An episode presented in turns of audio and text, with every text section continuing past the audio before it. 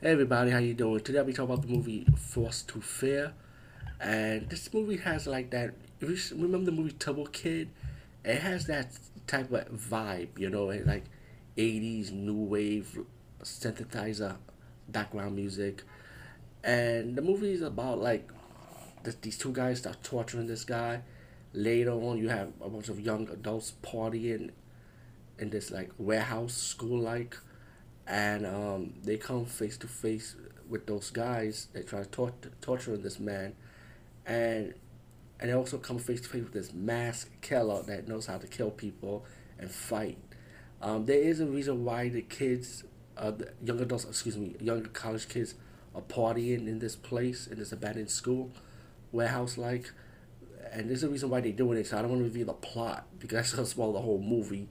But I can tell you one thing: I did enjoy the um, the cheesiness of this movie. I do enjoy the action elements, especially the martial arts.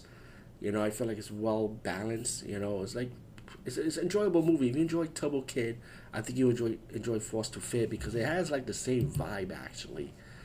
And um, I say definitely check it out. Anyway, over and out.